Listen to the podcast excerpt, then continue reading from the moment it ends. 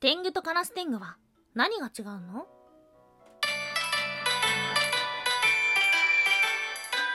タンは妖怪について知りたい。はい、空飛ぶワンタンです。ワンタンは妖怪について知りたい。ということで、この番組は、普段キャラクター業界で働いているワンタンが、日本におけるめちゃくちゃ面白いキャラクター妖怪についてサクサクっと紹介している番組です。この番組のスポンサーはともさまさん。歴史とか、世界遺産とかを語るラジオなど放送されています。詳細はツイッターにありますので、ぜひぜひ番組概要欄からチェックしてみてください。はーい。毎週日曜日は、ワンタンは、ワンタンが気になる妖怪の話をしていますが、今日はですね、新しい妖怪の話をするか、それか、2021年のワンタンの好きだったエピソードの話をするか、すごく悩みました。はい。っていうのも、もう年末ですよ。なんか毎週同じようなことを言ってる気がするけど、はい。本当に年末の年末です。うん。ワンタンは12月はですね、このメインで配信しているラジオトークのイベントが多くて、ちょっとてんでこまいになってます。今日12月12日もこの後7時からですね、ライブがありまして、なので、もうぜいぜいしながら、あれをやってこれをやってみたいな感じになってしておりまして、仕事の方も忙しいし、とにかくやっぱり12月って忙しいななんていうふうに思っております。でもね、まだ、まだ何かできるので、皆さんで今年を充実させていきましょう。はい。寒くなってるから体にもお気をつけて。ということでですね、今日はやっぱりワンタンの気になる妖怪を調べてきてそのお話をしようと思っております。今日お届けをするのは、カラス天狗。はい。以前天狗についてお話をしました。天狗とカラス天狗って同じなの？違うの？うん。調べていて思ったのはですね、まあ、前回天狗の時も思ったんですけど、天狗の話って本当に複雑なんですよ。っていうのも、天狗、もともとの大陸のルーツと日本にやってきてからの天狗が全然違いすぎて、なので日本独自のいろんな文化が掛け合わさってきてしまっているっていうのと、あとはですね、大陸の方でもいろんな天狗がいるので、なのでですね、もう、同じ名前を付けてる全く違うものっていうのがたくさんあるんですね。うん。ワンタンのこの放送の中では、すべてを調べきるとか、すべてを解説するのはちょっと難しいかもしれないので、まあ、サクサクっと紹介させていただいたりとか、この部分が面白かったっていうね、ポイント的なところでお話をしております。ので、あ、もっと天狗について知りたいっていう風にワンタンの話を聞いて思っていただいた方はですね、ぜひこの年末年始に調べることおすすめします。はい、ということで今日は3つに分けてお話をしていきましょう。まず1つ目、カラス天狗とは、2つ目、カラス天狗の伝説に迫る。最後3つ目、正体は天狗とカラス天狗は違うの？はい、ということで、まず1つ目、カラス天狗とは、鳥のようなくちばしをした顔をしている。怖い。そして自在に空を飛ぶことができる。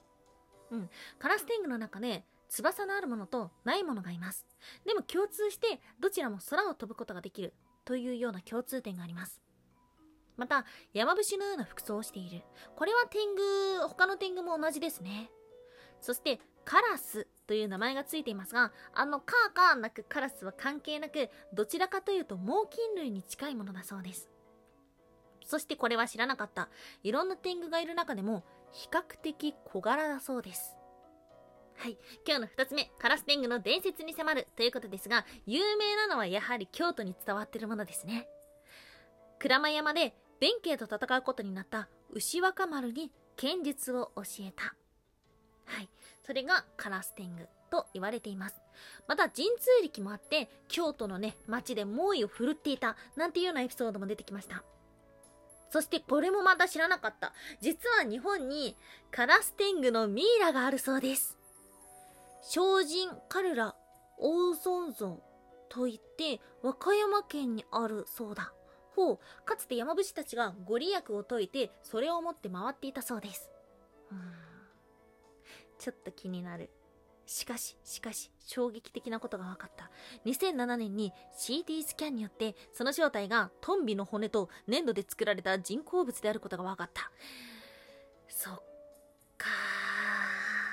これ当時作った人もさ、まさか何年も何年も何年も何年もして CT スキャンなんていうものができるなんて思ってなかったんだろうな。はい。うん。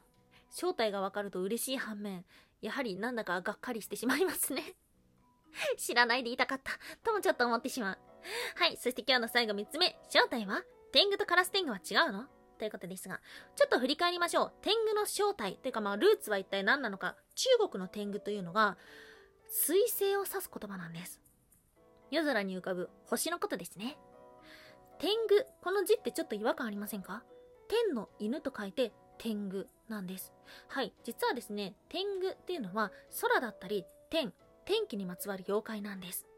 なので中国の天狗というのは水星を指すものであって、そして水星が落ちてくる時の音っていうのが犬の鳴き声のように聞こえたということから天狗という名前になりました。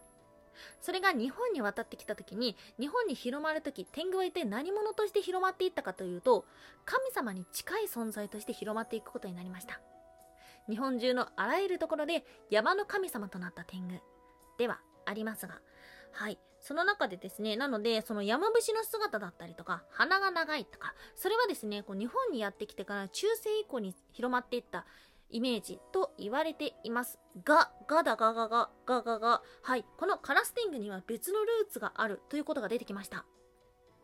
それはですね、カルラというインド神話に登場する仏教の守護神が変化したものらしい。このカルラっていうのが、なんと鳥頭人間なんです。はい、先ほどの和歌山県にあるミイラの名前にもカルラが入っていました。精進カルラ、王尊像というもの。はい。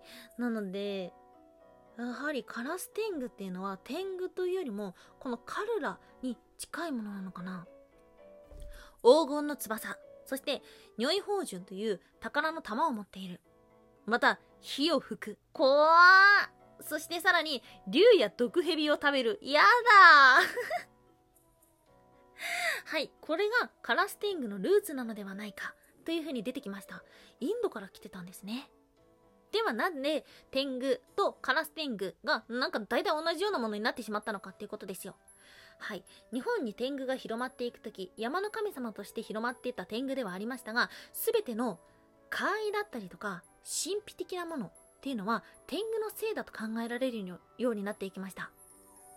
今の時代私たちがなんか怪しいことがあると、あなんかお化けのせいじゃないあ、なんか妖怪のせいじゃないっていう風に言うのと同じような意味合いで、あれ天狗のせいじゃないあれも天狗のせいじゃないあれも天狗のせいじゃないっていう風に言われるようになりました。なので、天狗っていうのが、その、なんて言ったらいいんだろうな、固有名詞というよりも代名詞というか、なので、その天狗っていう全てのいろんな怪しい怪異のよくわからん怖いものの中にカラス天狗はいたんですけども、まあね、あの、広まっていくうちに同じようなものになっちゃったっていうのがね、結局のところなのかななんていうふうにも思います。はい。どうなんだろう。他の天狗のルーツもちょっと気になっている。女性の天狗がいたりとか、鼻の長い天狗がいたりとか、ちっちゃい天狗がいたりとか、大きな天狗がいたりとか、まあいろんな天狗がいます。うーん。気になる。まあその中でもですね、割と有名ではっきりした歴史を持つのが、このカラス天狗なのかもしれません。ワンタンは妖怪について知りたい。おやすみもいもい。年末年始帰らなくてよくね？はい、おやすみマムというのはワンタンがポムっぽいこと言いたいコーナーですね。ポムがなんだかよくわかってないから、ポムっぽいことしか言えないコーナーです。はい、年末年始休み、実家が離れてる方、帰りますか？なんか、ワンタンもさ、かつては帰ってたんですけど、去年帰らなかったんですよ、コロナで。でさ、一回帰らなかったらなんかもういいんじゃね？とかっていう風に正直になってる自分がいます。まあ理由はいろいろあるんですが、そのね、9月と11月に一回帰ってるんですよ。と、あともう一個ね、ワンタンはね、3月に行きたいんですよ。で、ワンタンさん、奈良が好きなので、奈良の吉野に行って桜を見に行きたいんですよ。で、そうなったら今帰んなくてよくね？っていう風になってしまっていて、今帰るのすごい悩んでます。多分帰んないんじゃないかな。その代わり家でダラダラのんびりぐだぐだこの購入したソファーとともにぐだぐだぐだっていう風にしようかななんていう風に思っております。ね、ね、もう帰ったらさ、確かにね、家の中にいんのは楽なんだけど、でもこう母上様にね、なんかガチャガチャ言われたりとか 言われるようなことすんなって感じなんだけど。とかさ、なんかその行き帰りの新幹線がしんどかったりとかしているので、長期で帰るとね、なんかむしろ疲れちゃうような気がして、なんでどっかで休みを取って、4日とかね、4日ぐらいサクサクっと行くのがちょうどいいのかななんていうふうにも思っております。はい。ということで、皆様年末はどのように過ごされるのでしょうか？ちょっと言えなかった。はい、今日はサクサクっと紹介させていただきました。そして、まだまだ年内は放送がありますので、そちらもお楽しみください。今日もお聴きいただきましてありがとうございました。以上、空飛ぶワンタンでした。